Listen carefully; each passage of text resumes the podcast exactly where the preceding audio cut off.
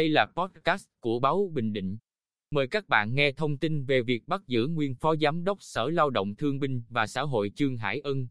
Ngày 1 tháng 6, Đại tá Nguyễn Đức Nam, Phó Giám đốc Công an tỉnh, xác nhận cơ quan cảnh sát điều tra Công an tỉnh vừa phối hợp với Công an thành phố Hồ Chí Minh bắt giữ bị can Trương Hải Ân, sinh năm 1974, ngụ phường Nhân Phú, thành phố Quy Nhơn, nguyên Phó Giám đốc Sở Lao động Thương binh và Xã hội Bình Định, khi đang lẫn trốn tại địa bàn quận 12 thành phố Hồ Chí Minh.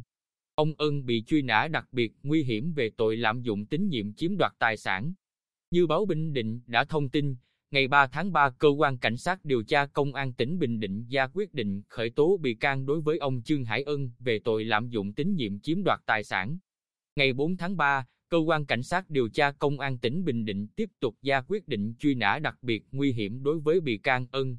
Trước khi bị bắt, Ông Ân là Phó Giám đốc Sở Lao động Thương binh và Xã hội từ tháng 10 năm 2017.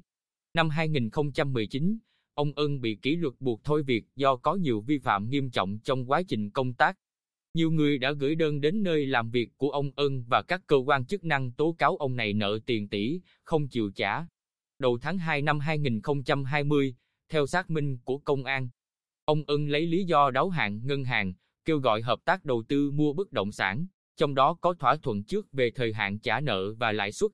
Lợi nhuận được hưởng để huy động tiền của nhiều người ở Quy Nhơn. Tuy nhiên, đến thời hạn theo thỏa thuận ông Ân không trả nợ mà bỏ việc và cùng gia đình bỏ trốn khỏi địa phương cho đến khi bị bắt.